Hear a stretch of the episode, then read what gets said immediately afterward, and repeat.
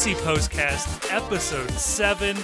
Just a mere 143 episodes behind Knifey Lion Radio. And if Jonah does indeed hang it up after this year, it'll take us a mere 4.75 seasons to catch him, I think. I did some math anyway. Uh, we've got a full show uh, for you guys today. Three parts per usual. Part one, we're breaking down the thrilling 4 3 defeat at the hands of the club formerly known as Club de Foot. Montreal. We'll talk Vazquez going to a national team. We'll pick out retirement homes for our center backs. And in part two, oh boy, we got him. Jeff Rueter coming on the podcast. And yes, we did ask him why he hates FC Cincinnati. And he makes a pitch for loaning out Brenner. Part three, we're going to talk a little subreddit spam. There's a World Cup draw. We're going to talk Dream Open Cup opponents and a Portland update because, you know, this is half an FC Cincinnati podcast, half a Portland legal podcast. Uh, with me, as always, two wonderful contributors of the Post Cincy. We've got the Mr. Anderson of Football Reference, the anomaly of StatsBomb, and the chosen one of Who Scored, Grayson. Or are we calling you Lee these days? I had a, had a little bit of a security breach, so we'll, we'll figure we'll figure this out. I'm still still processing through it. Um, somebody, somebody broke kayfabe. You can't have that. Actually, so it's funny you bring that up. I was ex- I was explaining to my wife that you know if it gets a little animated in here, it's okay.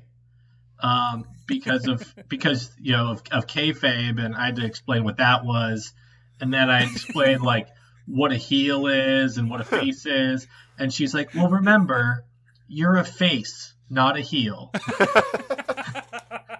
Honey, it's WrestleMania weekend. Everything's fair game. I think this is when somebody from CST busts in, their music starts playing, and throws one of us out of the ring. Um, and and also joining us, of course, we have the Chief Warpig. And Chief, I need you to be honest with me. Did you know Montreal's official name last year was Club de Foot Montreal? And did you know this year they dropped the Club de Foot and are only going by CF Montreal? I mean, did they get tired of the Rex Ryan jokes after one season? Is that what was going on here? club club from foot Montreal, I think is what that means. So, club so now of they're a, now they're a citation for a source that's not directly on point, but kind of supports what you're trying to say. Is there a better metaphor than MLS, or Montreal. MLS than that right there, though? it kind of supports what you're saying, but not really when it comes to soccer. it was i mean i i appreciate the rebranded effort i think i'm the only person on the internet who likes the new crest i i think the snowflake design is neat um but it's a, I mean, it looks it's amazing it looks like that- an it looks like an anus. Let's be real here. i mean it's hard to do arrows pointing in in a circle Um, Somebody's read Slaughterhouse Five. yes Big Vonnegut fans on the pod today. oh God. Um, well, speaking of a firebombing, uh, this match on Saturday, goals galore, seven goals. Uh, look, FC Cincinnati was not a very good team the last few years, and all fans wanted was an entertaining product, right? And we have it. You know, if this team is going to lose now, at least they're losing with some style. The five nothing loss to Austin, you got to see five goals. You know, you got your money's worth there. But um, As long as you don't give a shit who scored them. I mean, yeah, you know, I'm presuming on some level we're fans of the sport. But uh, Chief, it was an exciting game. But who are you blaming in this four three loss? Uh, I have to give credit to a number of people for this this opus. Uh, the back line was terrible. Um, the back line on this team looked old. It looked slow. Uh, you watch these goals that got scored, uh, especially the goals in the first half, and Nick Hagglund can't stay in front of somebody, and Mihailovic curls. Admittedly, a great shot, but Hagglund sees too much of the ball, doesn't follow the man, and all of a sudden he's beaten for a shot. You blink again after we score, and it's Geoff Cameron standing flat-footed, thinking he's keeping a high line, while everybody else is five to ten yards behind him, and then all of a sudden the ball's over his head and it's in the back of the neck net. Uh, later on in the match, on another goal, Hagglund gets caught ball watching. Kubo gets caught ball watching. Um, the de- the defense was atrocious, and they exploited it all game with speed down the flanks.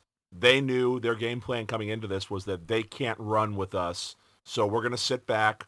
We'll absorb a little bit of pressure. We'll look to counter at every opportunity. We'll look to move in transition at every opportunity. And our back line just wasn't up to the task. It was you can have that from Geoff Cameron because Geoff is the old wily veteran with all this. But you can't have it with Geoff Cameron and Tyler Blackett and Nick Hagglund. There needs to be more athleticism or this is going to be the game plan going forward. You are stuck with guys who don't move well in transition or in Geoff Cameron's case, don't move well at all. Uh, the back line was clearly the, the culprit here because on the other hand, the offense more than held up its end of the bargain. You score three goals, you're in an opportunity to score at least two more. You win the XG battle. You should win the game.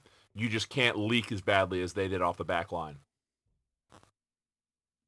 Oh, absolutely. Um, and we knew this defense was largely the same as last year, and we knew the defense last year struggled. Um, it hasn't looked i mean the austin match the austin match but since austin it hasn't looked this bad and you really felt like the same personnel were making progress and then this match shows up and it was not progress it was very much the defense that continued to give up goals the last few years uh grayson who would you blame on this one uh you know i mean i would agree with chief there the back line bears nearly all of the blame. And I thought he had a nice turn of phrase for how those goals came because it felt like they came in the back of our neck.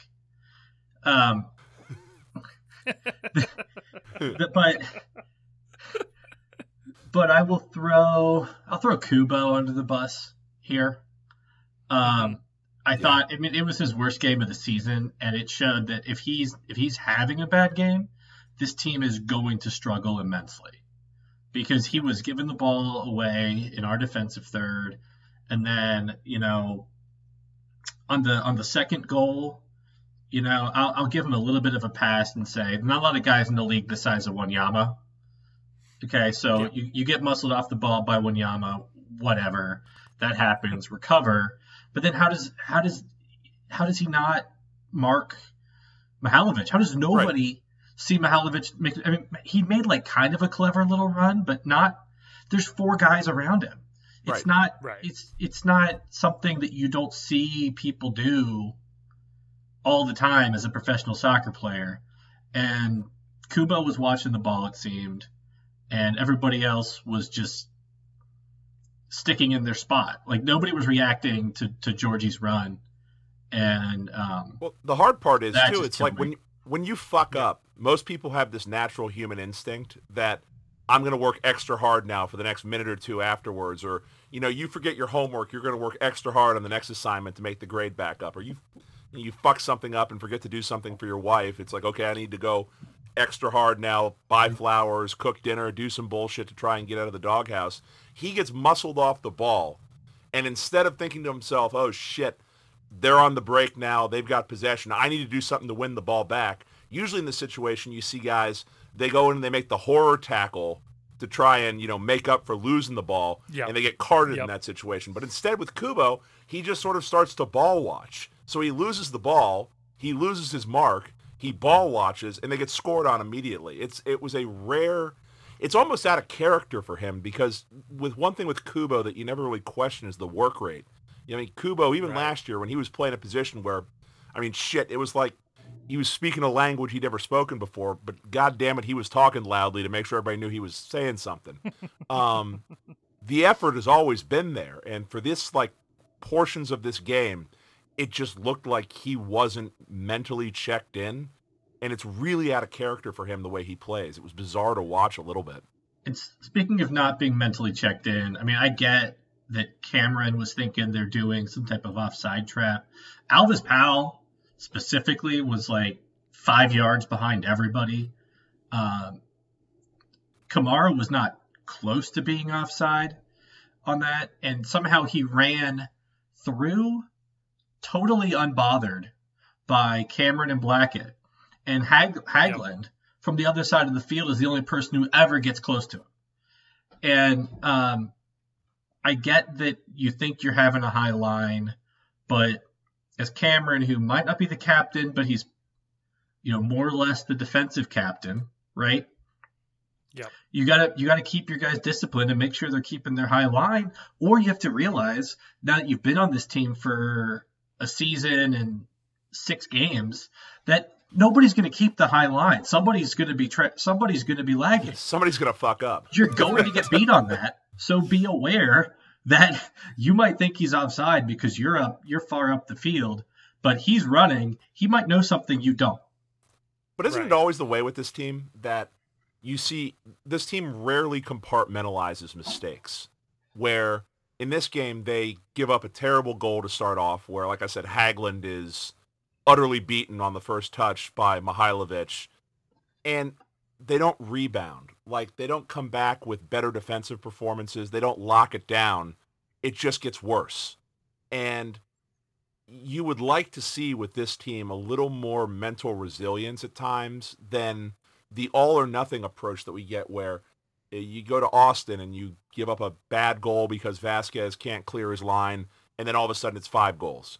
On this game, you give up a bad goal right out of the shoot uh, that sort of kills your momentum after Vazquez's goal and it doesn't stop there. You let four more goals in. This team is not great at limiting the bleeding once they get stabbed first off in the match. And I don't know if that's a confidence thing, if that's a, you know, all of a sudden you get the here we go again, we've been down this road before thing with the team.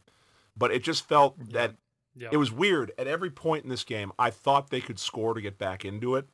And also at every point in this game, I was co- I was confident that there were more goals in it for Montreal, just because the back line never and the defense never seemed to be in control of any aspect of this game. Our offense Yeah. would have scored seven or eight goals on our defense. Because how many how many times I don't disagree do, with that.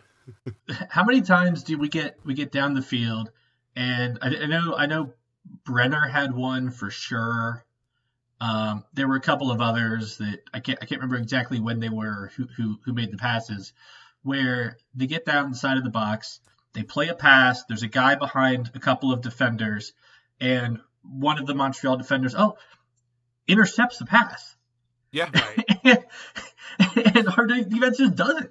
Four years into the league, and and the most dangerous thing you can do to FC Cincinnati is try to pass the ball to somebody on your team who's in the box, because Yeah. there's going to be four guys standing around him who just aren't going to provide any resistance to that, as we saw in the fourth goal. Yeah, the, the guys I watch the game with, we call those groan balls, just because like you can hear the audible groan in the crowd when the ball is passed and it's to no one, and somebody comes streaking in the other direction, and it's going back the other way, and there is this this sound that fills TQL Stadium that is just collective exasperation because it it definitely feels like an inordinate number of chances for FC Cincinnati end that way with a ball being played to no one. And you just look at it and you're like, come the fuck on. yeah. Really? it's been and it, like you said it's been the hallmark of NFC Cincinnati defense for years now like this is the exact same thing the FIFA move of uh, cut to the end line and then uh, pass back to the top of the box and there's always an open guy there that, that just always works with us um, and it doesn't work for our offense very often. Maybe maybe the real problem here is that our offense is practicing against our defense and setting some terribly unrealistic expectations for how an offense should be uh, should be working there. Now Um, you we say that. that- You say that. That was how that was how Vazquez scored his first goal, though. It was the ball uh, over True. the top and then cut back into the middle, and he does a a really nifty sort of like one touch around the keeper and then toe pokes it into the corner. So maybe Vazquez is going to school on how to beat our own defense. Maybe maybe he's getting tired of being in film and saying, "Oh, that works for everybody else except us. Why don't we fucking try that?" Right. Well, it, it was an especially effective goal against an FC defense because the goalie spilled the ball to Vazquez. Always helpful. Right. I- you never you will never go full, say- you never go full Kenneth Vermeer. no, no. I'll, I'll, say for me, who I'll blame is, and this is going to sound so stupid, but I'm going to blame Montreal's attack. And I say that for this reason. Montreal's a weird team. Going into this mm-hmm. season, the predictions were all over the place. Uh, some of the experts I was reading were saying that they're a wooden spoon contender.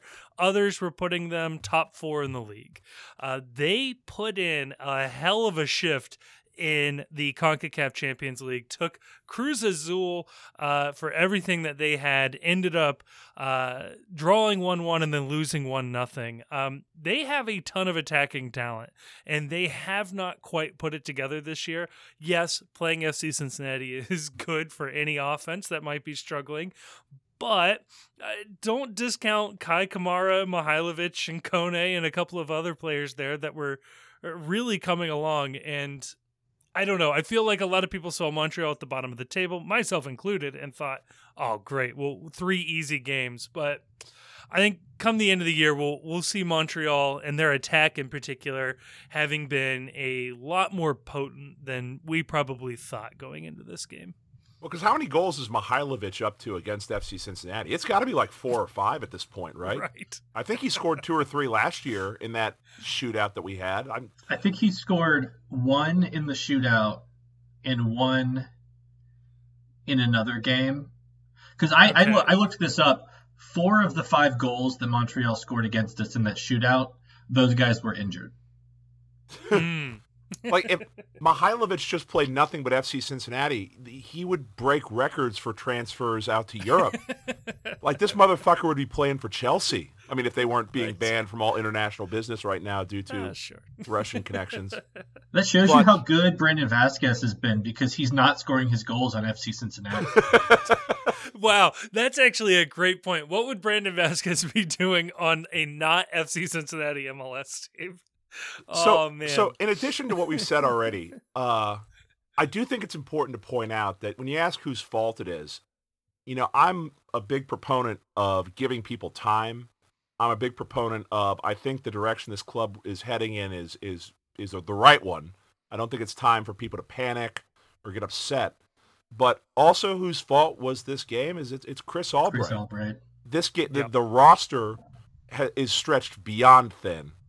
Um, with Matarrita being out for possibly the season now at this point, I think it is the season at this point. There's no replacement for what he brings to the defense right now in house. If there is, we haven't fucking seen it. And you go into this match and you're late in the game and you're playing what Badji is playing back yes. as a playing back on the back line and you've got players still playing out of position and it would be one thing if, okay, we had a lot of people off on international duty or there was other shit going on. But, but there isn't right now. The international break is over, and we've got multiple spots that are open on this team that should be filled with players.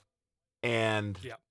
I, it, at, at a certain point, it, it's you. There's an old saying, you can't expect a pint to hold a quart. If it's holding a pint, it's doing the best it can. This team's holding a pint right now and there there's right. not a lot more to give in terms of other people to plug in, other things to do.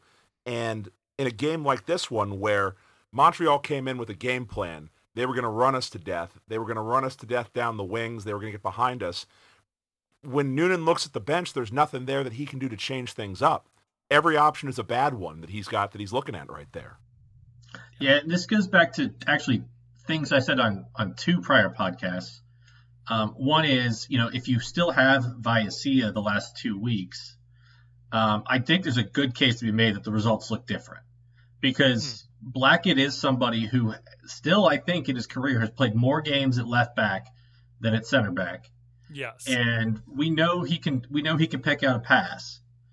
Uh, so he would give us something on the left, both offensively and defensively, that we're not going to get from a switched field Ray Gaddis, which is it's yeah. no no no offense to Ray Gaddis. I mean, no, you know he's he just, he's, he's, not that guy anymore. He's, he's clearly he, he looks like a guy that got lured out of retirement. Like, Gaddis is clearly up for it. You know, he's he's out there doing he's out there doing his best.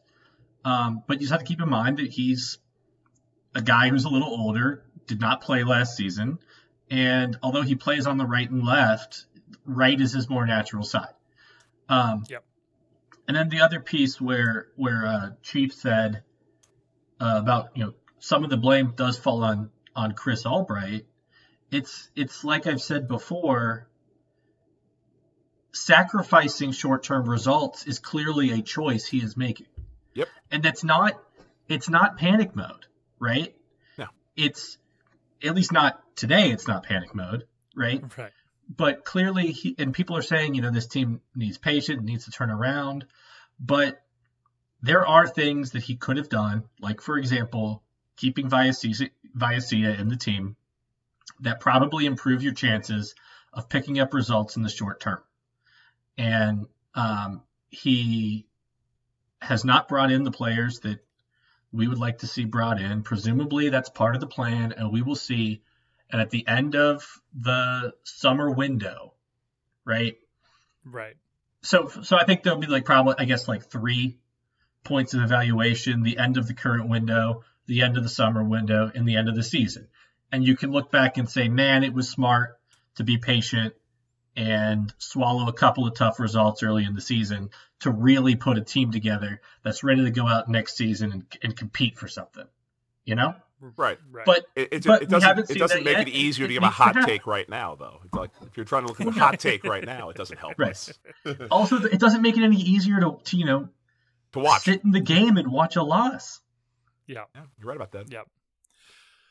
No, it's a great point. So running down the list, Matarrita being out, you have to assume a starting left back is on the old shopping list. At least one, maybe two center backs. Even before Vallecilla went, another center back made a lot of sense to try to bring in, at least find an impactful player. I don't want to see a lot of resources spent on a left back unless you are planning to ship out Matarrita because your plan has to be next season Matarrita comes back and he's your starting left back. So like yeah, we need we need depth at that position. I'm okay having rotational guys in that spot and still prioritizing whatever positions like Right. midfield and central defense that that he was going to be prioritizing, presumably before Matarrita got hurt.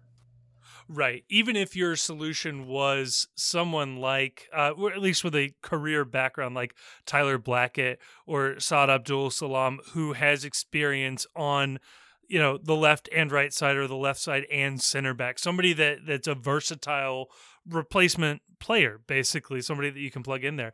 But somebody we've talked about replacing, at least in this particular role before the season, was Kubo. And he's been good. He's worked out well. I still think he'd work better as a shuttler in a 4-4-2 diamond, which I think was the original plan, but he was very much exposed when he was unable to play defensive midfielder and there really isn't a backup plan if him or Moreno isn't isn't working out. Medunjanin isn't that guy. That's that's the book on Medunjanin. He doesn't play defense. So he only comes in when they've screwed up when they're trailing and he plays in front of the back line trying to spray balls and it's just not working it hasn't worked this season and there's no evidence to believe it will work in the future um, so there's quite a shopping list here of uh, of players that or at least profile of players that need to be brought in But it's also why we're talking about like we're preaching patience here because Yeah. part of the problem with the team right now is there is an extensive shopping list.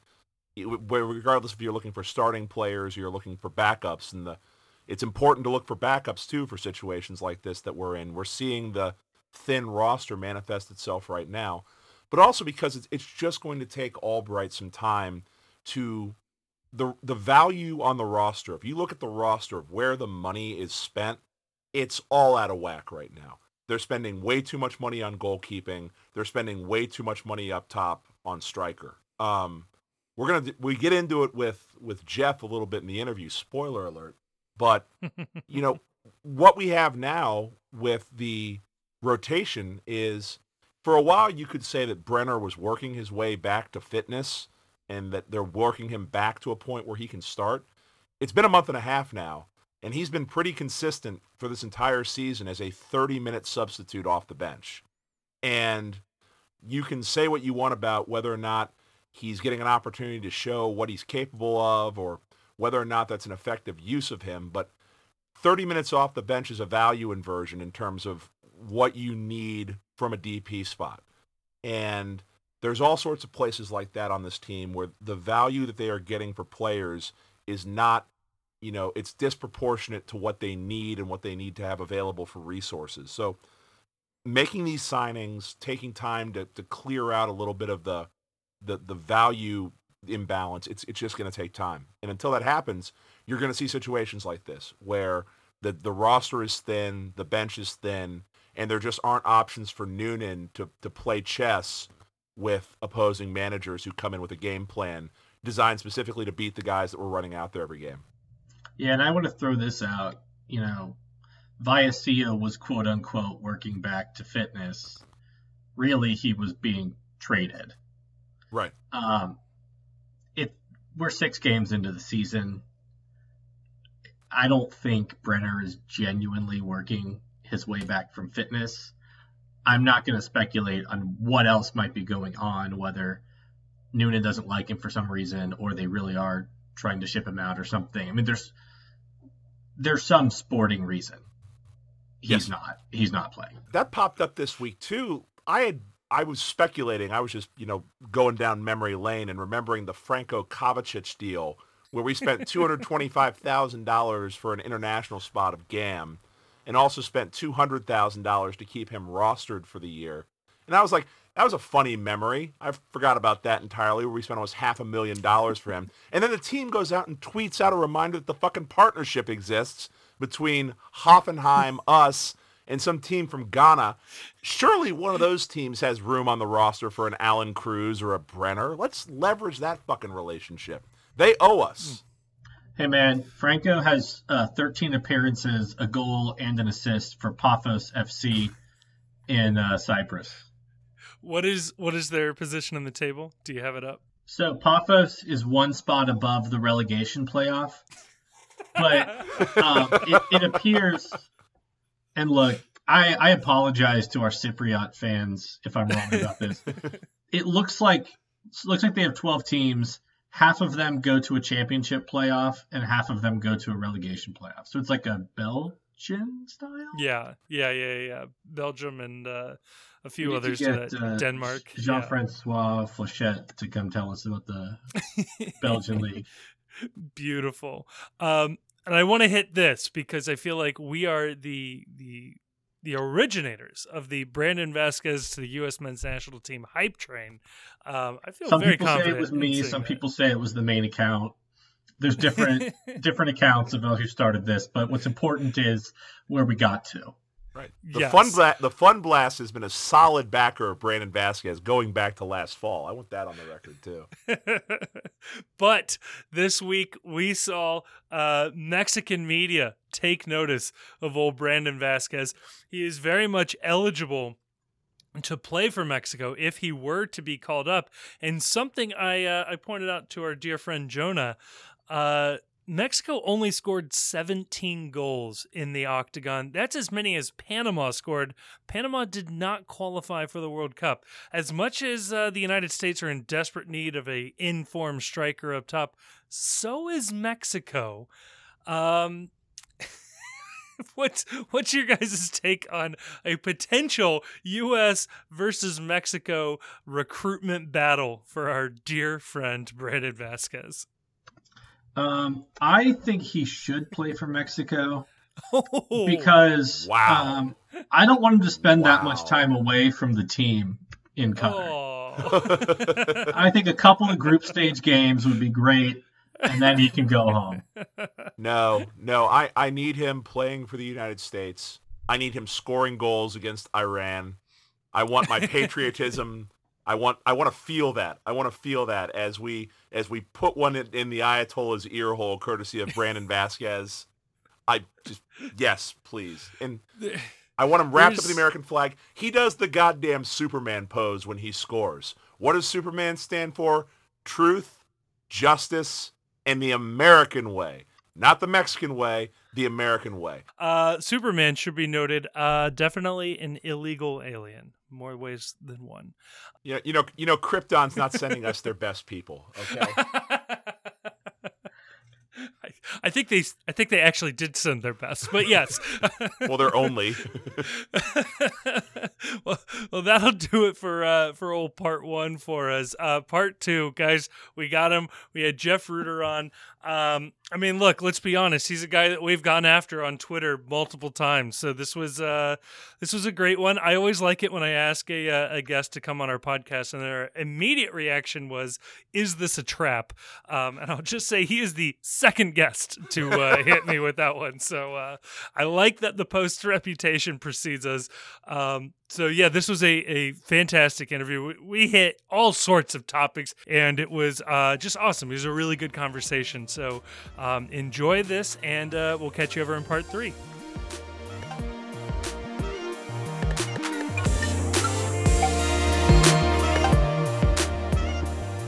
All right, part two of the postcast. We are joined by the one and only Jeff Rueter.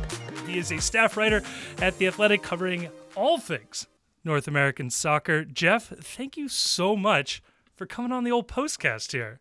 I'm trying to figure out what was part one because I can't tell if this is like like you're leading up like a concert and it's getting better and better, or if this is like a late night talk show and I'm the second guest who's going to get bumped for time inevitably. So I just need to kind of know what kind of part part one of the show is we tape that afterwards and we shit on all the takes that you're about to make.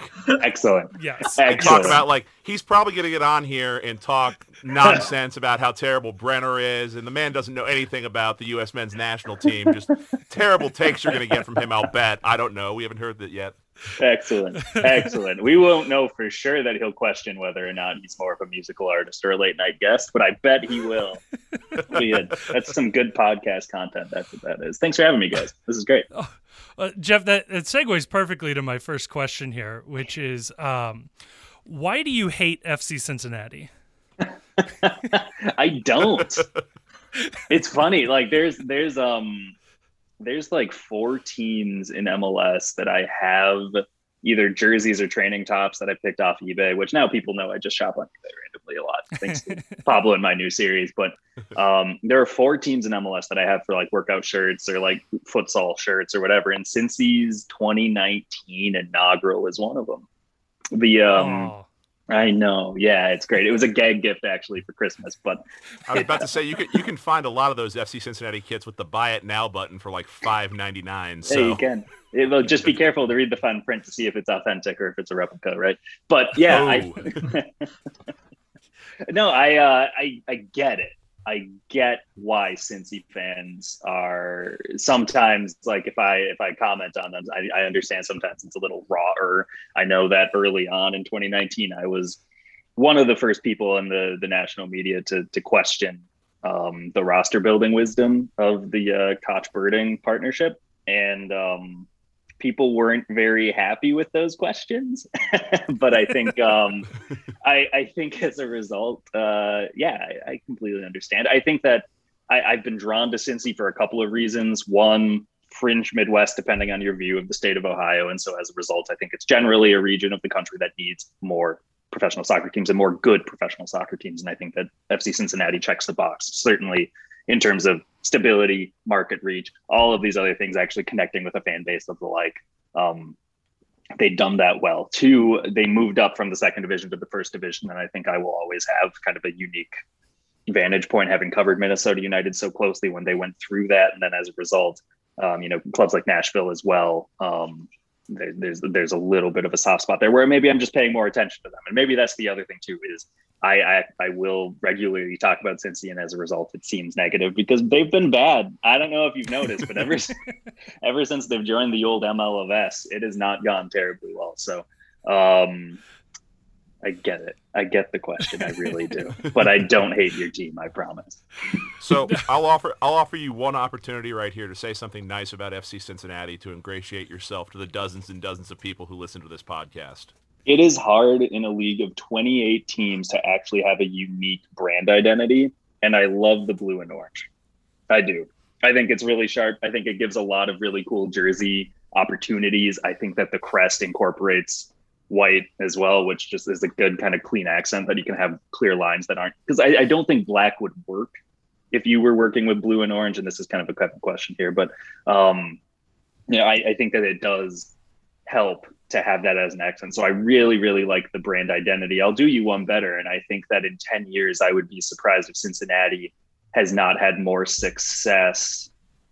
Okay, so if we're looking at the year 2032 and we're talking about from 2025 onward, I would be surprised if Cincinnati is not more successful than the Columbus crew in that period, based off of financial potential, the potential of the team, um, some of the young players on hand, um, the framework that's being laid right now with the academy. I, I, think that there is true significance potential for Cincinnati to um, to move up a few rungs of the the ladder, but it's kind of hard to go much lower on the ladder than they've been lately because I'm not sure they're entirely on this ladder yet. But um, yeah.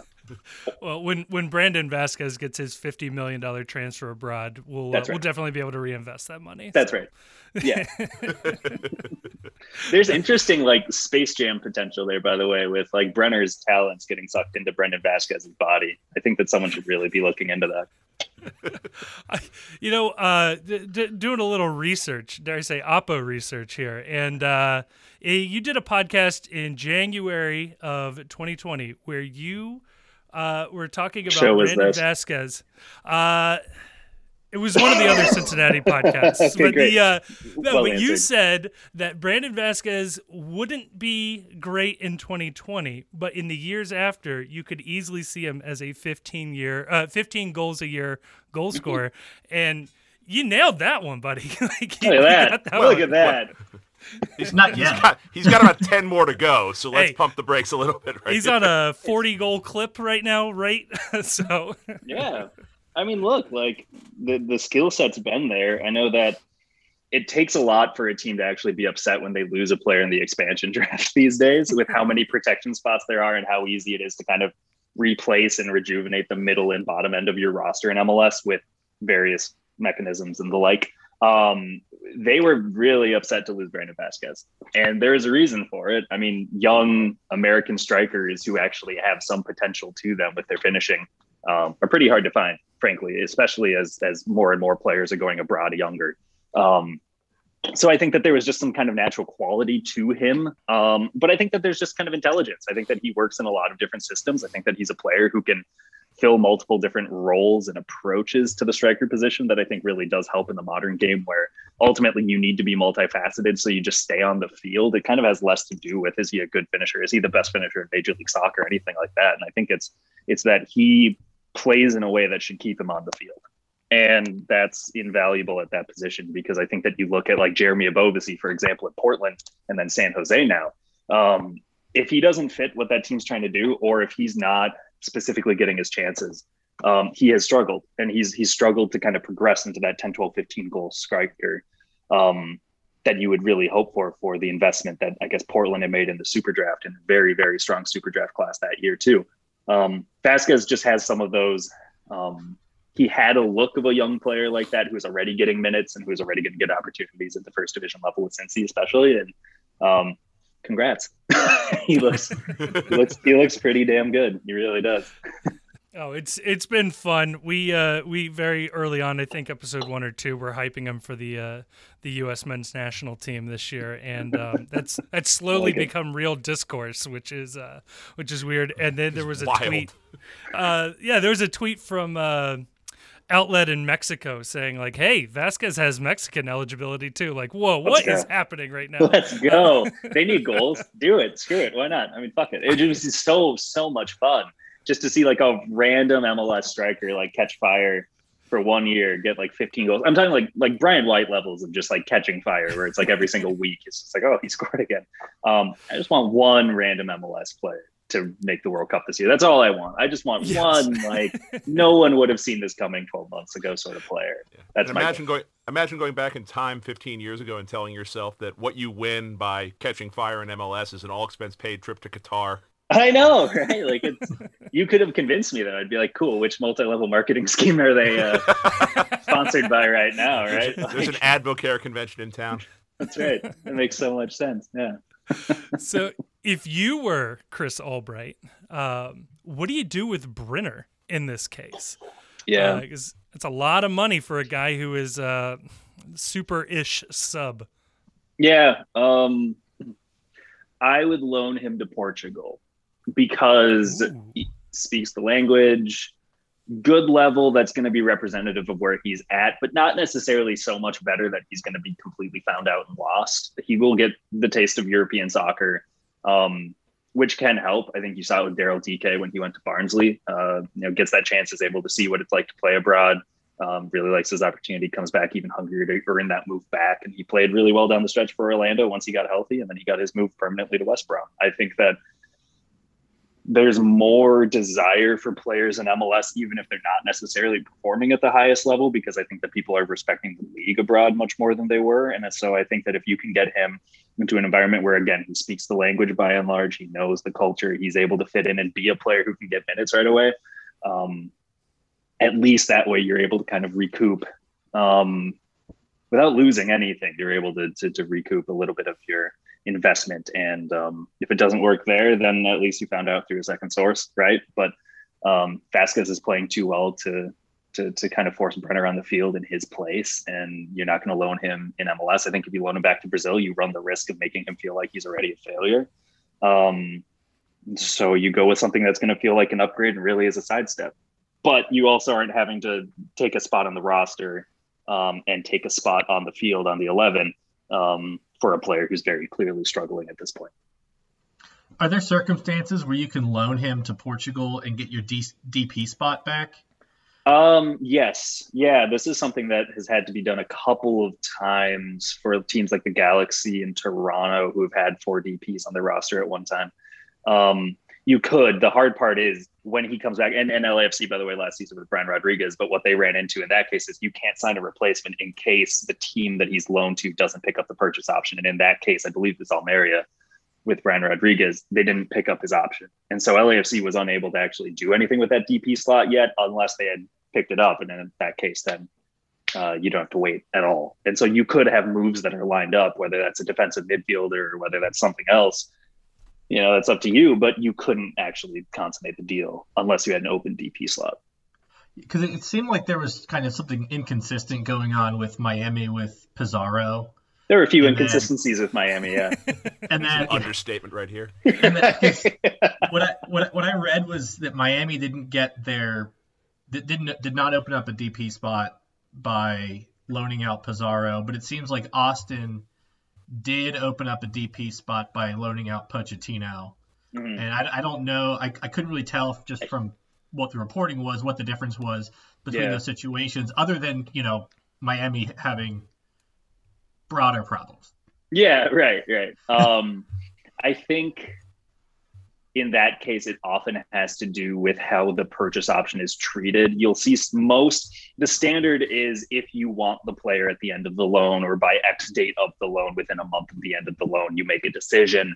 Um, we'll pay whatever nominal fee, pre agreed upon fee. We're not renegotiating it. So if, if Brenner blew up in Portugal and they wanted to buy him for, you'd agreed to a $4 million um, you know, optional purchase fee, and he blows up, and technically on the open market, he would be worth much more than four million dollars. But that was what you would agree to because you were kind of playing the worst case scenario.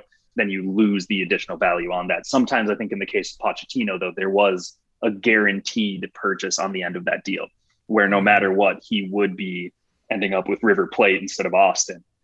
And so it is a loan for the purposes of Austin helping cover some of the finances for this first part of the deal.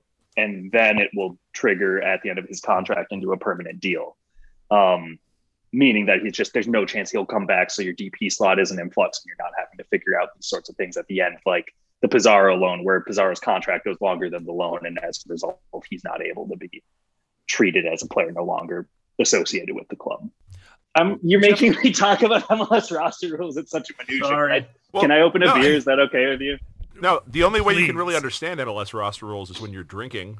I mean, Yes, I was actually just- going to actually radically, uh, gonna, gonna radically shift gears here on you. So we talked to Pat Brennan uh, Mm-hmm. on this show, and he had an interesting story into ending up covering a third division soccer team that was brand new to Cincinnati. So I'm curious how you end up getting your start uh, Mm, covering, I'll, I'll say with Minnesota, but you can take it as far back as you want to make covering a minor league lower division soccer team make sense.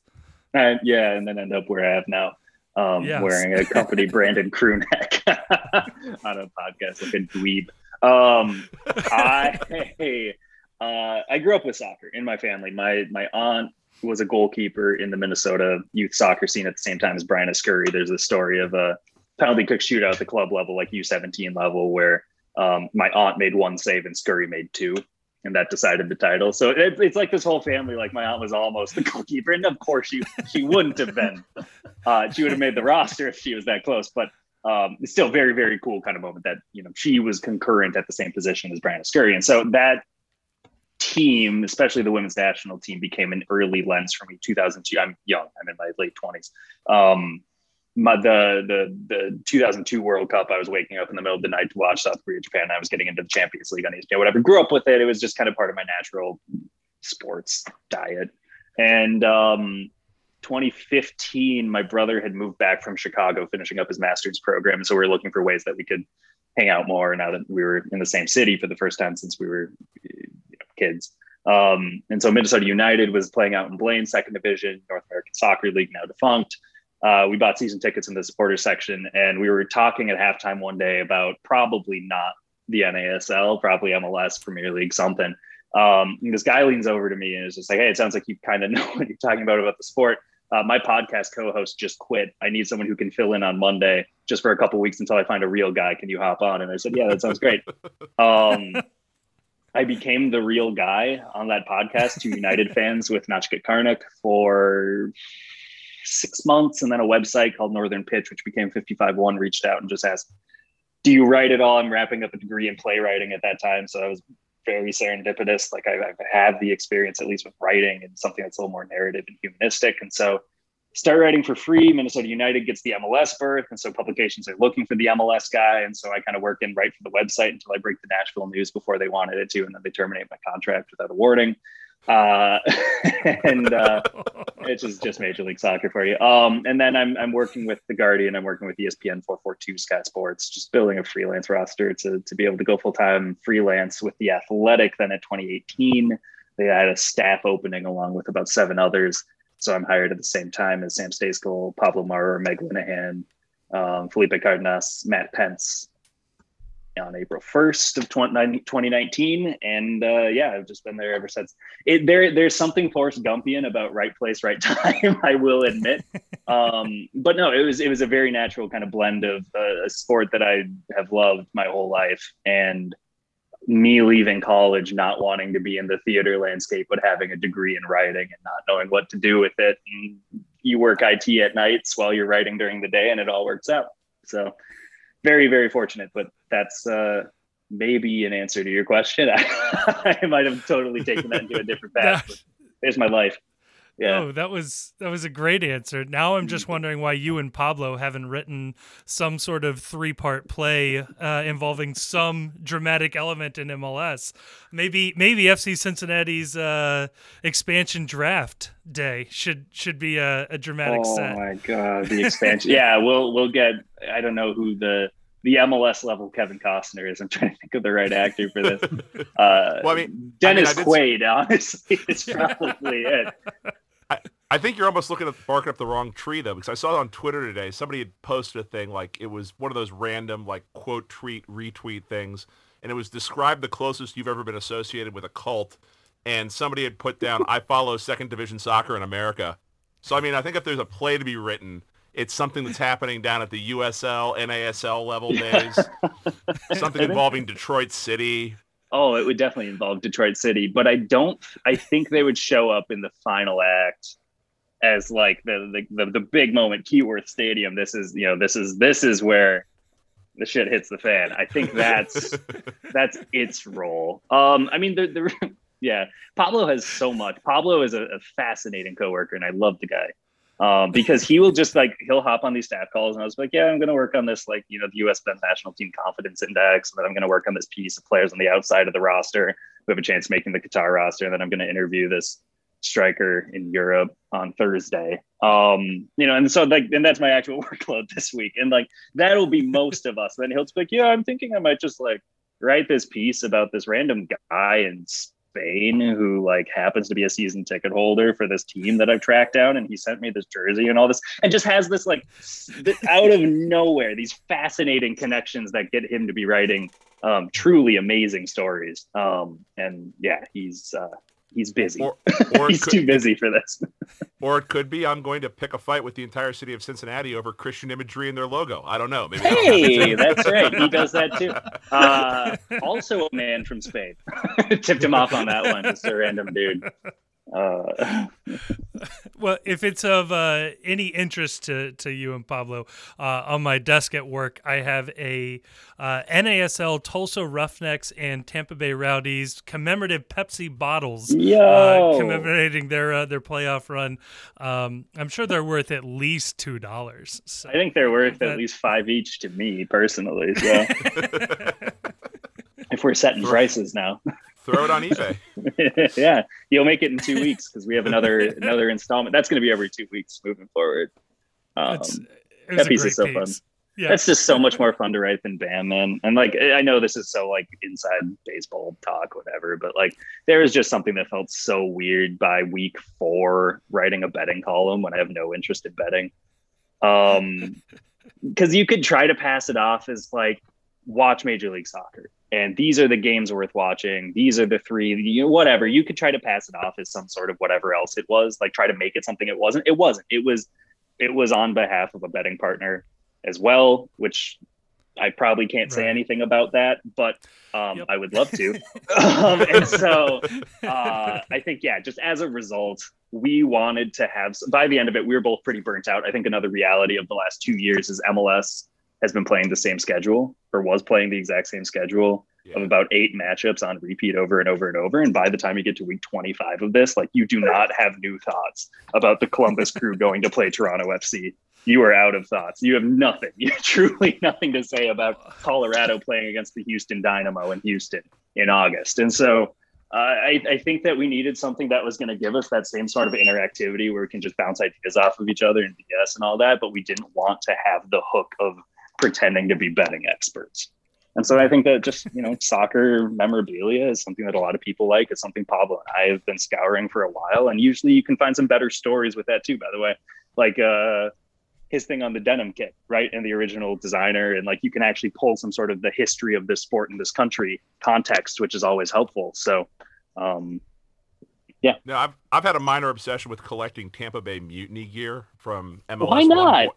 One, Why not? I, Excellent. I, I, I'm from Tampa originally, and I fell in love with the story. I forget where it was written. It might have been SI about the reason why the logo looks the way it does is that some coked out designer at Nike said, "Well, it's a mutant bat." Like had no idea what the word mutiny actually meant, and just for some reason was like, "Yeah, we're gonna go with that." So anything Tampa Bay Mutiny related that I find at thrift stores that I find online, it I don't care if it's my size or not. I'm buying the motherfucker.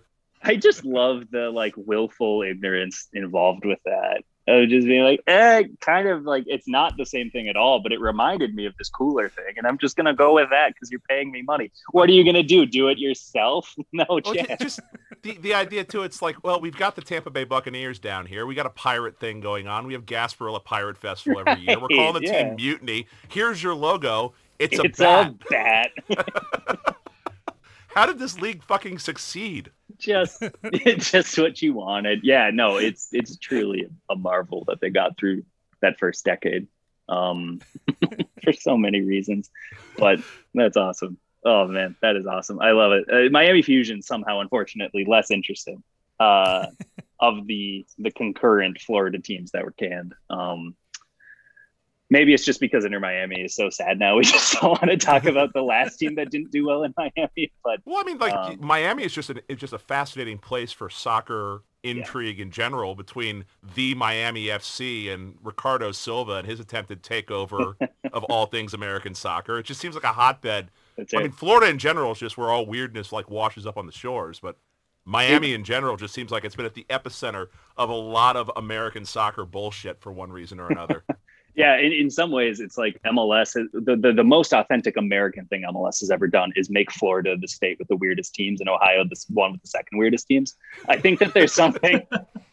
that's just very like yes we understand the country we play in yes we understand who our fan bases could be enjoy so uh yeah I, I feel you on that one for sure So, Jeff, I got an eBay related question for you. Mhm. Um, I guess it's adjacent to eBay. are you setting up my- a seller profile? There's an faq section.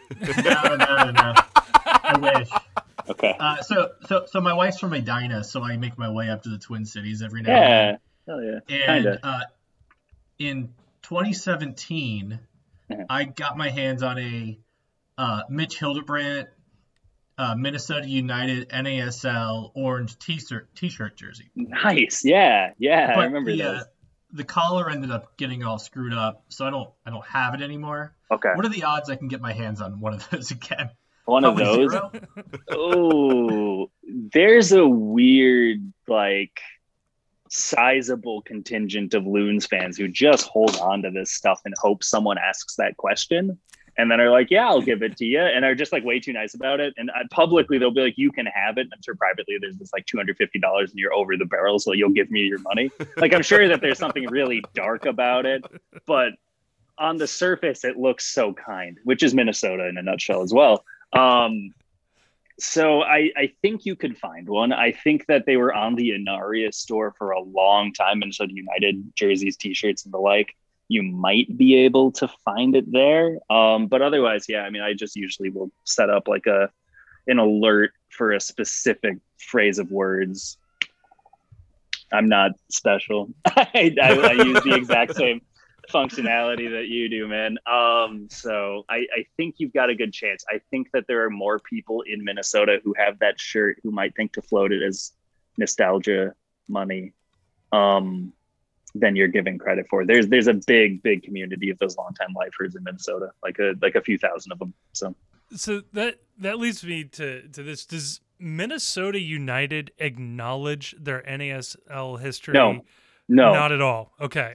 no, it's it's it's unfortunate. It really is, and I'm not entirely sure why. But I'll I'll see if there's more to your question before I go on a tangent about that. No, that was it. Because in Cincinnati, there's not much. Uh, they never acknowledge club records. It's always top goal scorer in MLS and things like that. Mhm, Um, mhm. And certainly FCC doesn't have the history that Minnesota did. So I was just curious if it was Curious, different yeah. there. Yeah. Yeah, yeah. They um no, I mean it's a shame because like they won trophies in the NASL era and they won't display the trophies. Um which makes no sense. Bizarre. it's a trophy. Right. Like why would you rather have an empty trophy case Right. when you have trophies that you legitimately won? Like it's not even like you're just going to like your local sports equipment store and finding like replica trophies, right? Like like a Yeah, I fake mean- World Cup trophy in Chicago would be hilarious, but um Signed by Schweinsteiger. right, exactly. Yeah, it'd be great. I'd love that. They uh, they don't really display a lot of the history here in Cincinnati because we Mhm. already have a sizable contingent of fans that are pining for the USL days, and we should have never moved up to MLS. Oh, no, sure. And so, like, if they were actually showing off our supporters shield or whatever the hell the equivalent was in ML, uh, USL, I've already Yeah. forgotten. I think it's more the same. That would just that would just encourage the take to further continue that we never should have moved up in weight class. I yeah, sure. I, I think maybe you should have just worked out more before you moved up a weight class, or like looked up how to gain weight in a beneficial Right. way instead of just like hitting up the OCB a few times. Yeah, I think. uh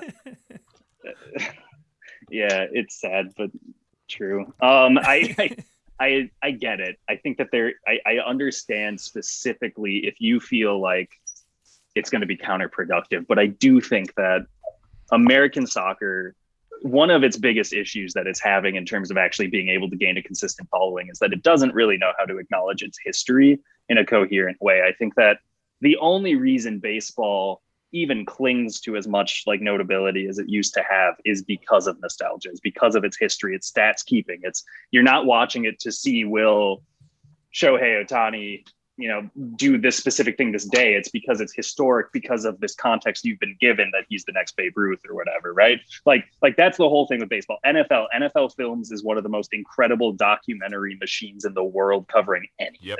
the nba is doing incredibly well with its culture while also making it cool to respect the past by like looking at your elders and Um, you know, this player reminds me of that and whatever. Like every other league has this sort of cachet of history that MLS, for whatever reason, does not want to acknowledge. They don't want to acknowledge the old NASL from the 60s and 70s. They don't want to acknowledge um, the new NASL, the USL anymore. Now that that partnership's done, uh, for whatever reason, it's been and in their own history. I might add. I, I think that occasionally, every five years, you'll get the MLS team of the whatever amount of time it's been roster, right? And and you'll get the the Dwayne De Rosario All Stars, which is always a really cool moment. Don't get me wrong, but that's really it. There isn't, you know, there isn't like a, a history watch. There isn't like throwback days which would be really cool. There isn't an acknowledgement of club's past history. If you're talking about the Montreal Impact before they went up to Portland Timbers, Seattle Sounders kind of had their their history stripped down a little bit.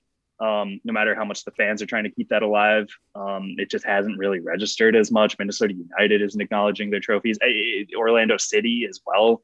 Um, very parallel situation, by the way, to Cincinnati, where you just had like a tremendous amount of success in the other league. And until you build that up, you're kind of shy to bring up the fact that you were doing well in that competition. But I think that context is everything, right? Like the, the USL was finally getting to a point of stability and sporting merit at the time Cincinnati moved up. They kind of pushed that along. And since he was actually a big part of why now the USL is um, I don't think it's quite as good as the NASL was at its peak, the the the, the modern second NASL, but it's getting there. And I think that they have more clubs. They have a larger roster of clubs who are at that level, certainly, um, than they've ever had before. And Cincinnati moved the needle in that respect.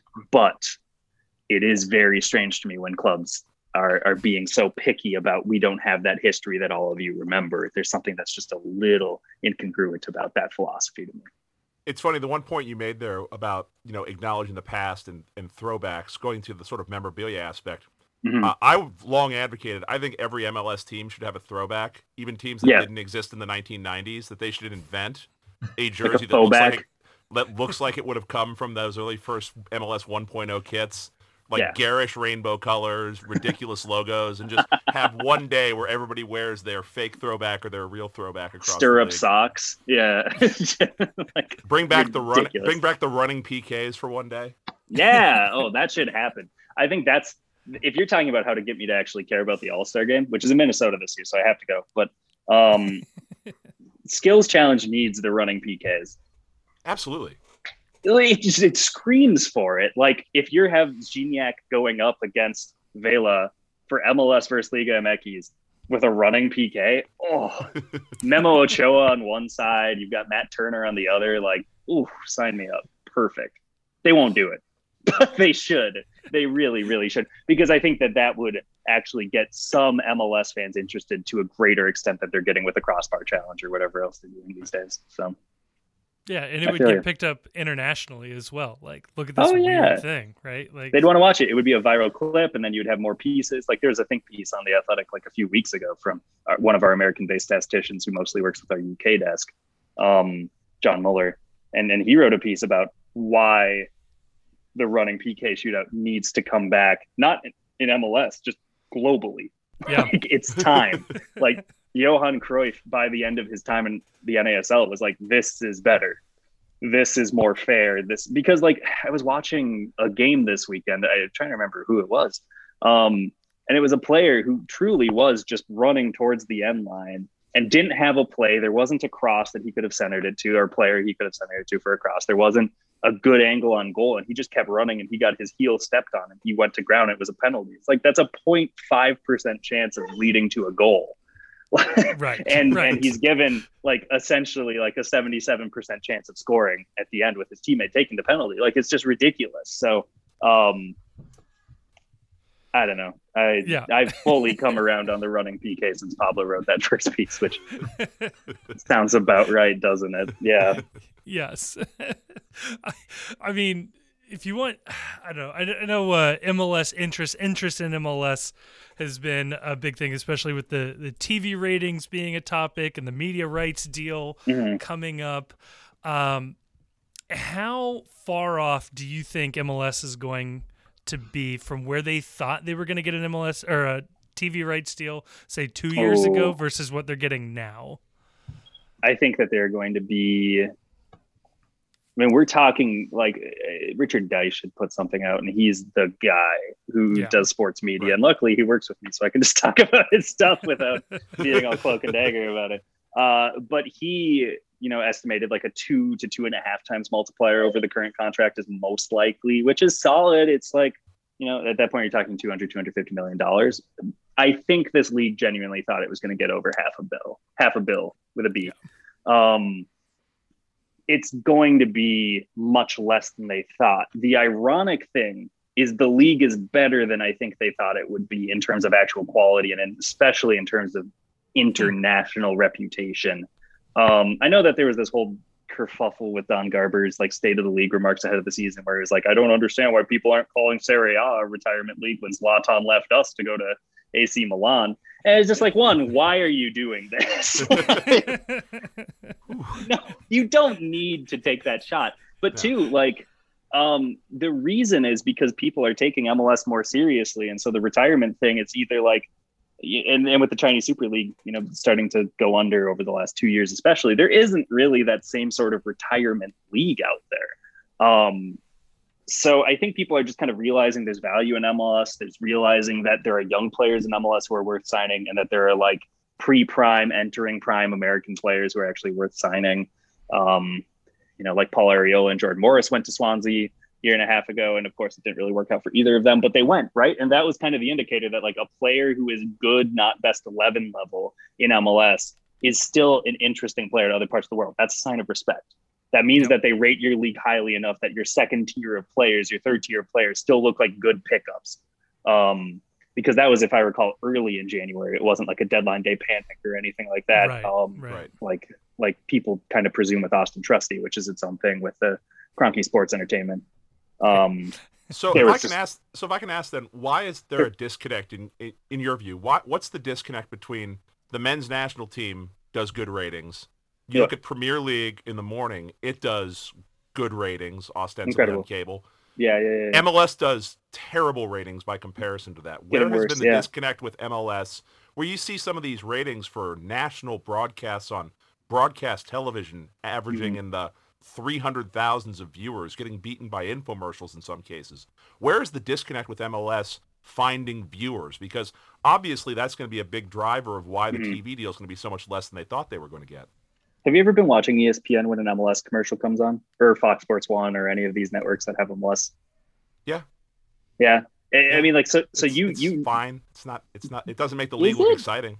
Is don't it? think- I don't think it is. I think that I think you watch those commercials and usually it's here is a group of fans yelling, but you can't hear what they're yelling. So they're just yelling. And then they're waving flags, but because of the art design for whatever reason, they're grayscaled. And so you can't really even see what the crowds are going to look like because it just looks like it's like a mob of people walking down the street in protest of something, which is good. Protest Yeah. if you want. But that's not a soccer game. You're not selling me a soccer game at this point. You're selling me a crowd atmosphere. And if that's the case, then you're trying to sell me tickets. You're not trying to sell me TV viewership. You're rarely showing me more than a half second of a goal. So I don't know the quality of play. I know that once a guy in MLS connected on a shot really cleanly and got his laces through it, but I don't really know that the level of play has gotten better than 10 years ago when I was watching Landon Donovan play against the Houston Dynamo reserves who were starting for Houston that day. Like I just I truly have no idea what the level of play of this league is. I don't know who the star personalities are. You aren't telling me at a national sports fan level. So let's just say I'm someone I'm watching ESPN, right? And I am I I don't really care what's on. Like I I'm going to stick around for whatever college softball or baseball you throw on because those ratings are always better than MLS, right? Um, Yeah. I'm going to watch the American Cornhole League, which gets better ratings than MLS on ESPN too, right? Um, I don't really care. I just want to be entertained. but if you are constantly not showing me why am I investing in this league? Why am I interested in this? Why am I who are the players that I'm watching? Who it, it's never quite the same thing as like, oh, the Reds just traded everyone. I don't have a good parallel. It's like Joe Burrow and the Bengals are going and taking on Yes. um, you know, seriously, the Reds traded everybody this Right. It's- But, but I mean, isn't that isn't that going back to your point too about like you said NFL firm, films earlier, which I agree with. NFL films is is somehow underrated as oh, I agree. the- I watch the- so much what of their it- stuff.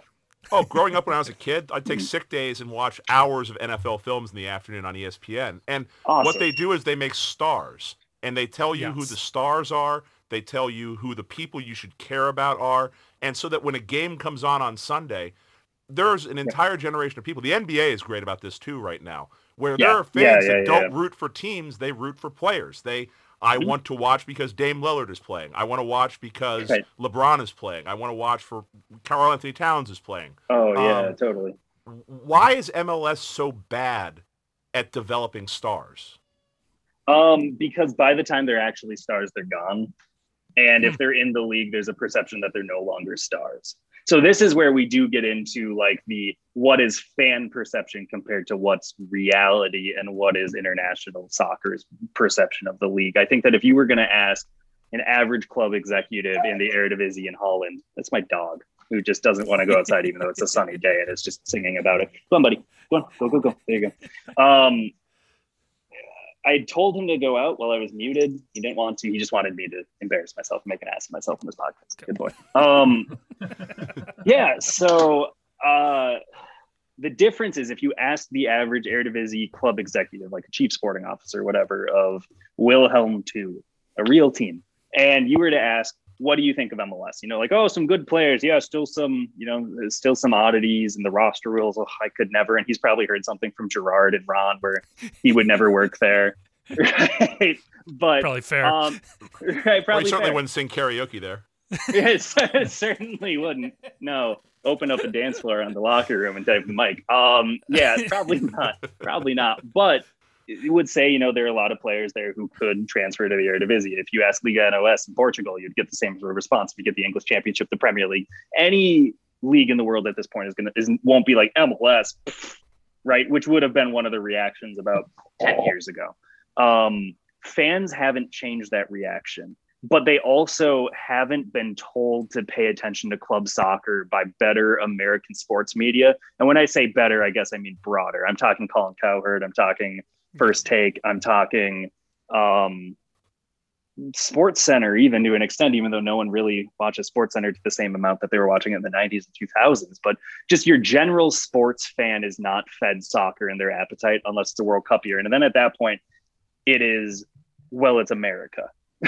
so I'm going to support my boys and my girls. I'm going to learn who these players are. I'm going to assume that Tim Howard's the best goalkeeper in the world, full stop. I'm going to whatever because we're Americans and we're always the best at every sport. So we're gonna we're gonna back our team.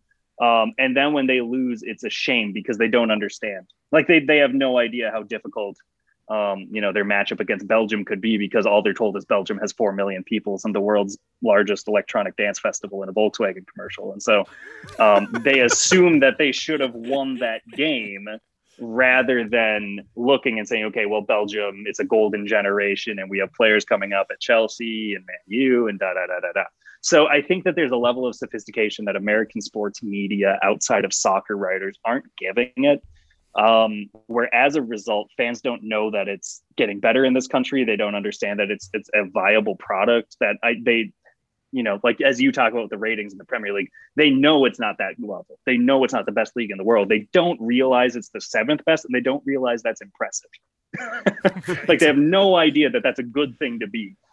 Seventh best league in the world sounds awful to the average American sports fan. Like you, you wouldn't get the same sort of buy into the NHL if you were told that there were six better leagues than the NHL in Europe. You just wouldn't get that sort of buy in. Right. So um, it's a perception issue. It's a it, it, it's MLS's relationship with its broadcast partners. Not getting pregame shows on ESPN is such a strange look to me for a nationally televised game.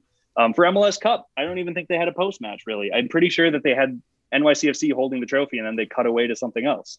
Like it's ridiculous. Yeah. like I mean, That's- that's- when when USA Mexico was broadcast, even Mhm. we talked about the men's national team, they didn't have a pregame show for that either. They went directly That's from right. a college basketball game, and they were ready to kick off the game. Didn't do anything right. um, about their scheduling. No, it's so. My question then is that did MLS miss its opportunity before the media in this country balkanized to a certain extent?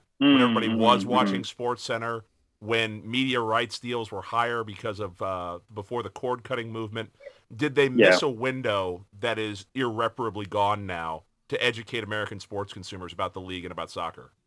I, I, I think if it's not true, it's certainly an intriguing theory. I I subscribe to it. I think that it's it's harder than ever to get a casual sports fan to care about something that isn't already in their consumption diet. I think in general, with how long we've been at home in particular, we have our routines, our habits, our shorthands, our bookmarks. Um, where as a result of that, we're not going to um, we're not going to have the same sort of curiosity about new leagues.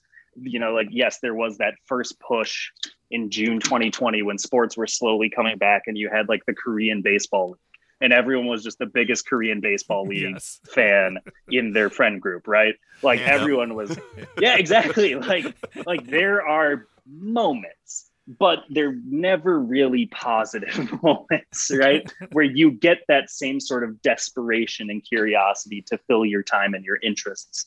Um I think that at this point, if people like soccer, it's because they like the Premier League, they like international, they have a favorite team that they've grown up with, or they play the FIFA video game.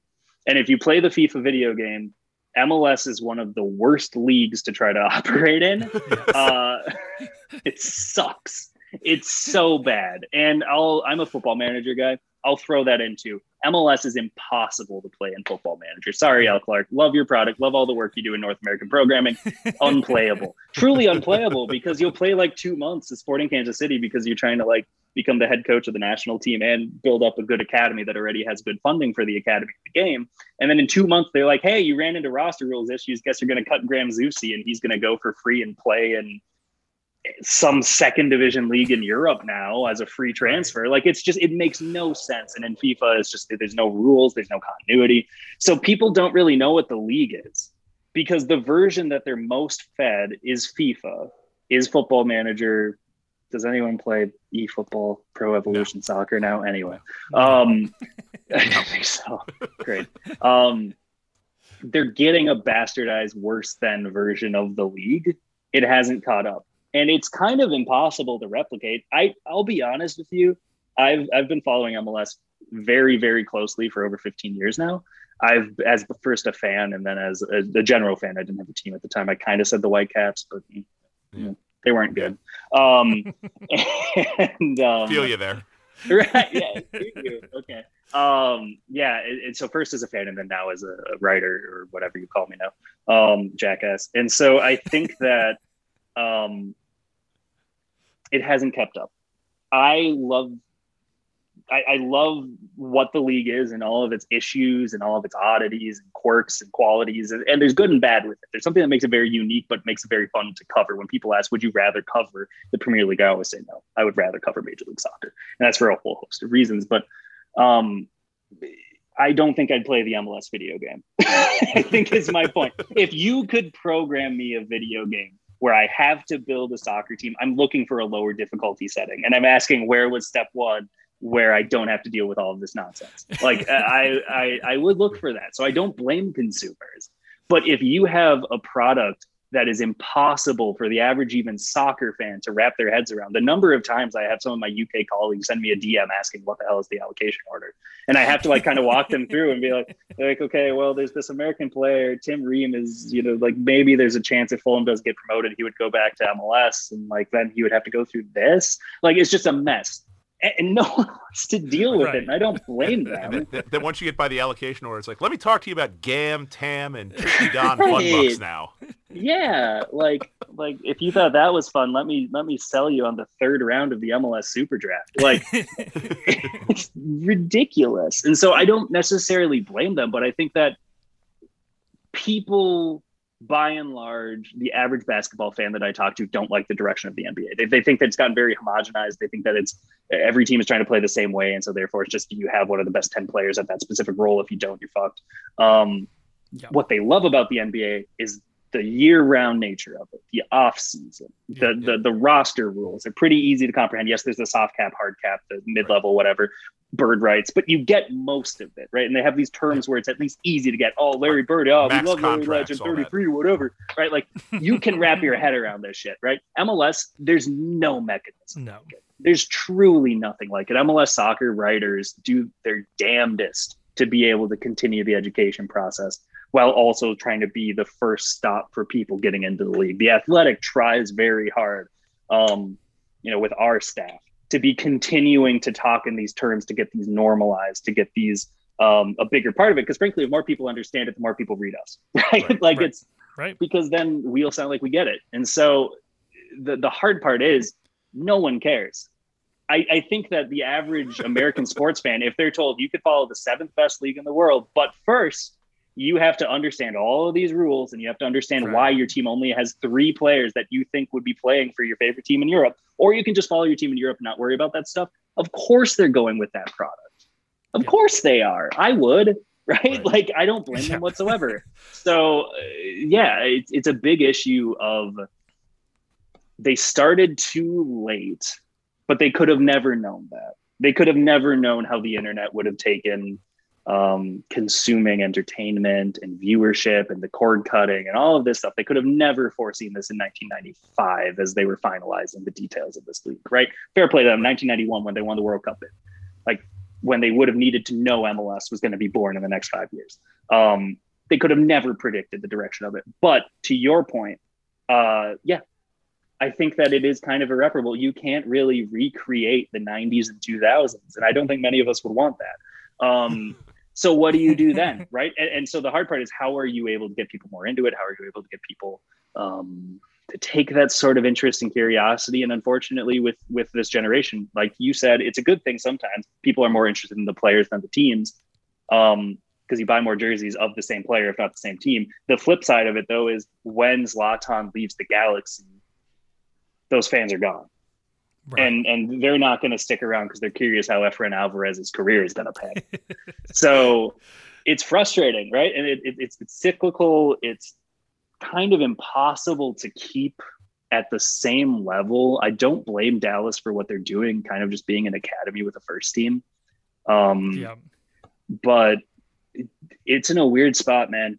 It's it's in a really really weird spot, and it, it's kind of difficult to see the way to get out of the spot that they're in right now. But um, that's why I'm not running the direction of the league. Because if I had that answer, I'd, I'd be trying. or a pro or a pro relit on Twitter, whatever the other. right. Obviously, that'll fix everything. Well, they have the answers. Uh, Ted Westervelt from a uh, from a media perspective, do you think uh, it hurts or helps MLS that so much of its coverage is from itself. It feels like everybody who covers the league worked for the league and most of the the the news generation is from the league itself. Is that keeping it afloat in terms of media coverage or is that holding it back from I don't know, the honest criticism that could drive it forward? It's so funny because I'm now I'm thinking in it like of the seven of us because Matt Pentz just left, but I still think of him as one of my colleagues. Of the seven of us who cover Major League Soccer, six of us freelanced for MLS at one point. Yeah. Shout out Felipe Cardenas for being the only abstainer. Um, I don't think it's a bad thing necessarily. I don't think it's a bad thing whatsoever. And by the way, they do really good stuff. They don't yeah. get enough credit, and because like fans will like pick on them. And of course, if you're covering from a national perspective, this is something that's unique. Um, and we were joking about this before we were recording about like you know being like like how often it happens where I hop on a podcast and it'll be like this random USL or MLS team and they'll ask who's who's really impressed you the last few weeks from my team. It's like I haven't had time. I probably haven't watched, especially if you just booked me this morning. I did not have time to watch your team's last three games and tell you that Matt Bahner, starting left back of El Paso Locomotive, really impressed me. There we go. Cincinnati guy. Cincinnati alum. Cincinnati native. Legend. Uh, Last person I saw at a bar pre-COVID. No shit. yeah, I saw him at a mezcal bar down the street from my house. He's a mezcal guy. Good for him. Good for you too, by the way. I'm a mezcal guy as well. Um, he played that way when he was here. That's true, isn't it? Right. Uh, but but the hard part is when you're not in that market, and this is actually spoken to someone who's gone from being a local beat writer to a national writer you don't have the capability to be that same level. So of course there are going to be times where you're like they're hyping up a guy who was really good last year. It isn't good for us this year. They clearly haven't watched his first 10 games. They've watched two or three of them. That's pretty good. I you know like I I will watch 3 or 4 MLS games every weekend. I feel like Papa John saying that right now. Uh, but like, and it's not, it's not a sexy, it's not this amazing, like, oh, like this, you know, like this, just the tortured brilliance of this mind who is just watching Clockwork Orange style every MLS game. Like, I don't, I don't, I will admit it. Most of us can't, can't do it. It's not even a don't, it's just a can't um, with what our job is. But the flip side of it is that they are able to educate, let's say a Philly fan is wondering how Pat Noonan's doing this year. They can get a broad strokes glimpse without having to be bogged down in the minutia of, well, this player hasn't been performing well at left wing for 30 minute shifts. And as a result, we've been bad late in games. Right? right. Like you don't necessarily need that for some of the conversation. I think that they do really well with that. I think that they do really well with reporting. And I, I can say I know that it always looks a little like MLS soccer reported. Really, like they are reporting it. Like big credit to Tom Bogert, hardworking dude, absolute grinder. Um, Matt Doyle still read his stuff a lot. Andrew Wiebe, I read his stuff a lot. like it's these are my dudes too. Like when we're in the same market, we'll break bread. Like it, it's a good time. They have a very thankless, hard job because there aren't MLS fans there's no one who's going to actually be in their there's corner. No, there's no like, Rob Lowe at the game. There's no Rob the Lowe, logo, right? Logo right? Like I would love, love. Like I was covering an MLS Super Draft, I think 2017, and they had these big, like gray heather with white MLS logos, huge. The whole thing is an MLS logo, and I picked up two because I'm like, this is hilarious. Like no one has MLS merch, and so I just took two, and I still wear it sometimes. Like it's, it's a like I want what I want this year at the MLS All Star Game in St. Paul at Allianz Field is I want just an MLS. M. I just want this synergy. Like we need it after the last few years, man. If you stump for FC Cincinnati or for Cincinnati to host the MLS All Star Game, I mm-hmm. guarantee you we will get an MLS chant going at that game. I will make that I a personal promise you'll get it the next two or three years. It's a new stadium. Um, that's all they do. That's all they do. Yeah, like, I'm just, yeah. It, I'm just more impressed that you watch two to three MLS games a week, and three that wasn't a Heineken I saw you drinking right there. You somehow became no. immune to the advertising. it's fun that way, though. I mean, like it's it's everywhere, right? But. I think that there, there's there's still a certain level of it where you, you have to keep an independence from it. I, I think that um, you know, like when when when Minnesota United, I was still a fan freelance podcaster at the time when they went to Major League Soccer, and I made a conscious decision. Like, very different team. They're only going to bring about four players who are even going to be squad guys. I mean, you know how this goes, right? Like, you you bring up nine, but five of them hardly play unless something went really wrong, or it's the U.S. Open Cup, which most MLS teams would say is something horribly wrong. Um, like, you know, you, you have those players. It's the same crest, but it's a different stadium. It's a different coach. It's mostly a different roster. It's a different fan. It's a different league. So, like, I, I dissociated my fandom at that time. Um, and for career reasons, it was a great decision. Um, from enjoyment of sport, sometimes my enjoyment goes down a little bit. I will admit, but I, I think that um, there is a little bit of agnosticism necessary on that front, but it's still a fun watch. I think the thing is, people.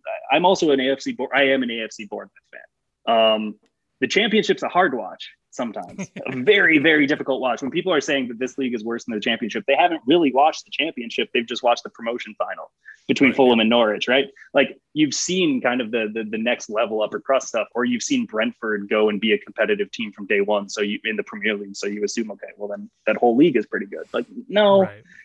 MLS is better than the championship at this point. But um, you know, to the original point though, like the the MLS soccer guys, is it problematic? I don't think it's problematic that they cover it. Every league has their own writers. MLB has and NFL has them, right? Uh, what what you could see as a sign of a bad trend is that very few outlets have tried to compete with MLS's own writers. Right. Um, it hasn't been consistent. It hasn't been, um, you know, the the investment, the influence. You know, people talk about um, you know, I'm very fortunate to be a, like the only publication that's really gone out of its way to hire more than two or three American soccer writers, right? We had, we had um, Mike Watts on the show last week, and yeah. he was talking about just how difficult it is to find coverage of NYCFC from local New York media, even. Yep. Oh, absolutely. They're struggling in the big markets most of all. I think. I think that they've got Kevin Baxter in LA doing yeoman's work to cover those yep. two teams. Um, but yeah, there is a difficulty. There is something that's been inherently difficult to get a foothold in New York, both in terms of media coverage, but I think also if you're talking about stadiums, that's pretty plain as day, isn't it? Like we know that New York City is still very far from getting their own stadium, right? Um, They have a great know. championship banner now, though. I saw that. Oh, fantastic. Love it. It's uh the it is your birthday of title banners. Yeah. Just incredible stuff by whoever designed that. Um, but that's just it, right? No one cared. Like Right. NYCFC wasn't like, we can't show that, which you shouldn't. But No, not like at all. you shouldn't show that, right? Like you should that protest your some own some someone should have at some point in the decision making along the way should have been we need to rethink this a little bit before we show it to the Maybe. public. We can blow it up a little bit, Yeah, right? Put a, like put a big one up on the day of. Hang the little one up for the rest of the season, right? Like, That's right. Yeah, and no one would notice because the TV you won't like. Yes, network isn't going to cut away and show the little one in like week Right. seven or whatever, right? So you just have to get the first one, and once you get the first impression, whatever, it's up to the imagination. uh, That's so smart. You're right. That would have been the better plan. Jeff, you've been uh, so gracious with your time, so I, I don't want to take up too much of your, your No, you're life fine. here. I've got, I mean, I could keep going, but I Listen, man, uh, it's your show. I would never record an episode that's over an hour, but if you want to on this, pod, I've had two podcasts. Like I wouldn't. If you want to, I'm thrilled to be here. I'm still drinking. It's great. at some point uh, I will run into uh, my mother's patience with uh, our two kiddos upstairs. So um, Fair play. Fair play. Yeah, I, uh, that's the I real podcast producer. Oh, well, well, Jeff, I'll, I'll end it with this one. Um, why didn't you consider FC Cincinnati's fans' feelings when you broke the news that Nashville would be going to MLS?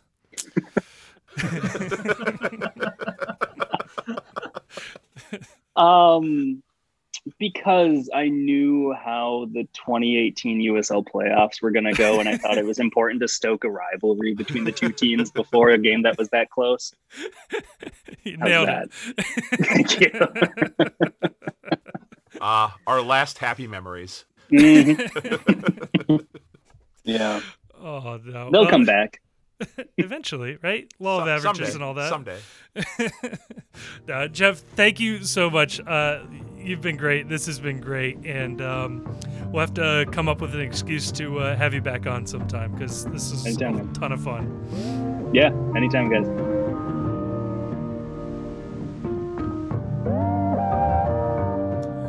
Oh, thank you again to Jeff. That was a fantastic conversation. And Brenner on loan to Portugal. It's such a specific recommendation, but such a perfect recommendation. I think this guy knows what he's talking about. Um, so, uh, part three, we're going to hit a couple of uh, random things. And, guys, this one is near and dear to my heart. The FC Cincinnati subreddit. I have posted any number of articles and things to that subreddit over the years, and every single time I post something that I am in some way, shape, or form affiliated with, it is immediately, no, it is a half an hour, an hour later after I post it banned. I got so mad with the subreddit, I've decided to do a nonstop, all out posting onslaught on the subreddit. I don't know, Chief, what's your take on the uh, the FC Cincinnati subreddit moderation team? I, I just think it's really funny that your response to the subreddit being over moderated was to take steps to make it better and post more interesting content for people to rely, to to read and react to. Um, no, it's a it's a joke. It's it's a joke because this team is so starved for, and this fan base is so starved for things to talk about, for discussion, for things that build the community of fans. It's a dwindling number of people that are showing up at the games. It's a dwindling number of people that you're seeing in the Bailey. And to me, if you thought that you were on some great idealistic crusade to keep a subreddit readable and keep the shit posting to a minimum, abandon fucking ship. Just if anyone is talking about this team for any reason, it's a good thing. Um, the idea that someone is sitting there at a computer and actively sitting and, and moderating a, re- a subreddit for an MLS franchise in the Midwest and thinking, no, this doesn't play, but yes, this meets my criteria. That's the saddest fucking mental image I've had all week. That this is somebody's day thinking to themselves that they are making a, a subreddit more readable by filtering content. Fuck off. Seriously. More content. I want more memes, more shit posting. I want more more dumb lineups. I want more MS Paint jerseys. Give it all to me. I want more content. more. Grayson, am I uh, am I a crazy person for uh, for thinking the FC Cincinnati subreddit should have uh, interesting content from people in the fan base? no, and I think that is really the post trademark is uh, uh, pointing out that stuff sucks and then getting back at it by making it better. And you know, I sat down one day and I thought, you know, nobody has any like, you know, alternative history slash uh, futurist speculative fiction about about where FC is going in the march of neoliberalism that our country is on, and um, you know, Die Pride Guard Six coming soon. yes. I, I think that the post official motto is: Is it good content? Maybe, but it's certainly interesting. That's hey baby. There was there was a void and we filled it. And I will say, on a slightly more serious note, I will not name a single name and I will not point to any evidence because I probably don't have any. But I think we solved the problem we sought out to solve, where where we we pushed certain people, certain things in certain directions, and I think everything has worked out for the best. Perfect post content either makes you say, "Damn right," or "Huh." Huh? Huh? Wait, somebody somebody took time to do that? Why?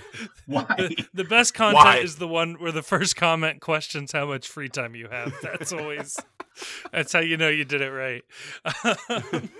Grayson, uh, this week was the uh, the World Cup draw, and even though uh, what I think we have one, two, three, four, five, six, seven, eight teams are still in the running for the three spots, they did the draw anyway. Was your favorite part drawing Iran or the forty five minutes of dancing before the draw? Uh, definitely drawing Iran. Because Um, for me that's a win-win situation. You know, no matter no matter how that game ends, I'll be happy. It's either revenge for American foreign policy for the 20th century, or you know, the soccer team I like gets to move on. Yikes. Sorry, sorry. Unlike some people on this podcast, I want to win. I want to beat Iran. that I want democracy to prevail everywhere on the foreign policy, on the soccer field. That I has not America to- always been U.S. policy toward Iran. Just want to point out, did not I- always been so warm on democracy there.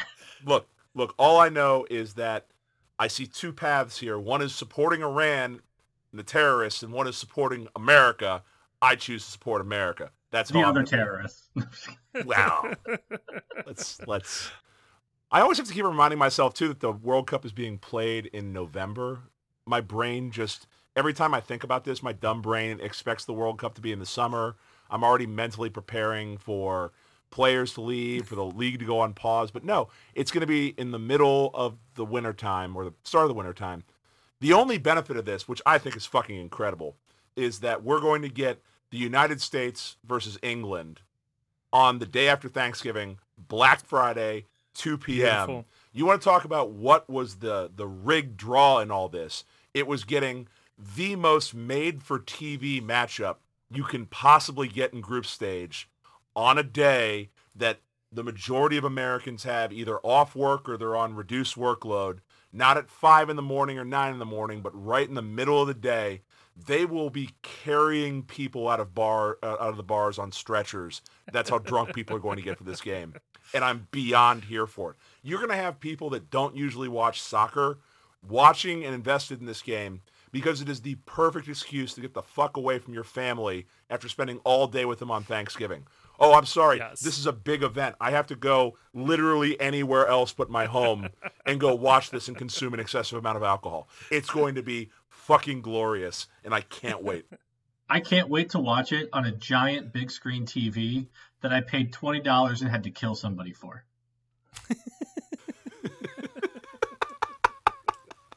It's good. It's uh, you know, it's the It's- the it- it- American the- tradition. The TV hits different when you trampled another human at Best Buy in order to secure it. You gotta pay the bu- you gotta pay the blood price for that discount. yeah, it's the it's the sense of satisfaction you see, uh, the the sense of achievement seeing it up on your wall. Um, Chief, correct me if I'm wrong. Black Friday, not a big sports day in uh, in the American sports world. It's an underutilized day, I think. underutilized day. You'll get a little bit of college football in the evening. It is feast week where you'll get a ton of college basketball on those non-exempt mm. tournaments. So um, sometimes the chief ventures out to Indiana for uh, Thanksgiving just so that we can make some sports wagering. Which also, uh, fuck the state of Ohio. That law went into effect for sports gambling on April 1st, and we still can't place a fucking wager in this state because it's run by corrupt motherfuckers. Uh, but no, the gambling is is at peak uh, during the Thanksgiving break on Thanksgiving Day with the NFL, and then on that Saturday where you get some of the best college football matchups. But that Friday, Friday's wide open, baby. There is a there is a there is a U.S. there is a Revolutionary War sized hole in my sports viewing lineup. Please fill it with soccer and booze. Oh. I've uh, I've always had the take that Black Friday should be the U.S. Open Cup final day. That that should be the day that U.S. Soccer tries to peg it to the calendar. And uh, I didn't even mean for that to be a segue, but also if we're gonna hey. talk rigged draws, uh, Grayson, uh, and again, I'm only going to refer to you as Grayson until I learn otherwise. Um, if you could rig the U.S. Open Cup draw for FC Cincinnati's first round opponent, or the first round FCC will be a part of it. Uh, who would you pick and why? Uh, Louisville. No, no, yes, no, yes. No, I no, just, no, no, no. I care about I care about the rivalry. Um, and I think they do. They still have like Corben Bone.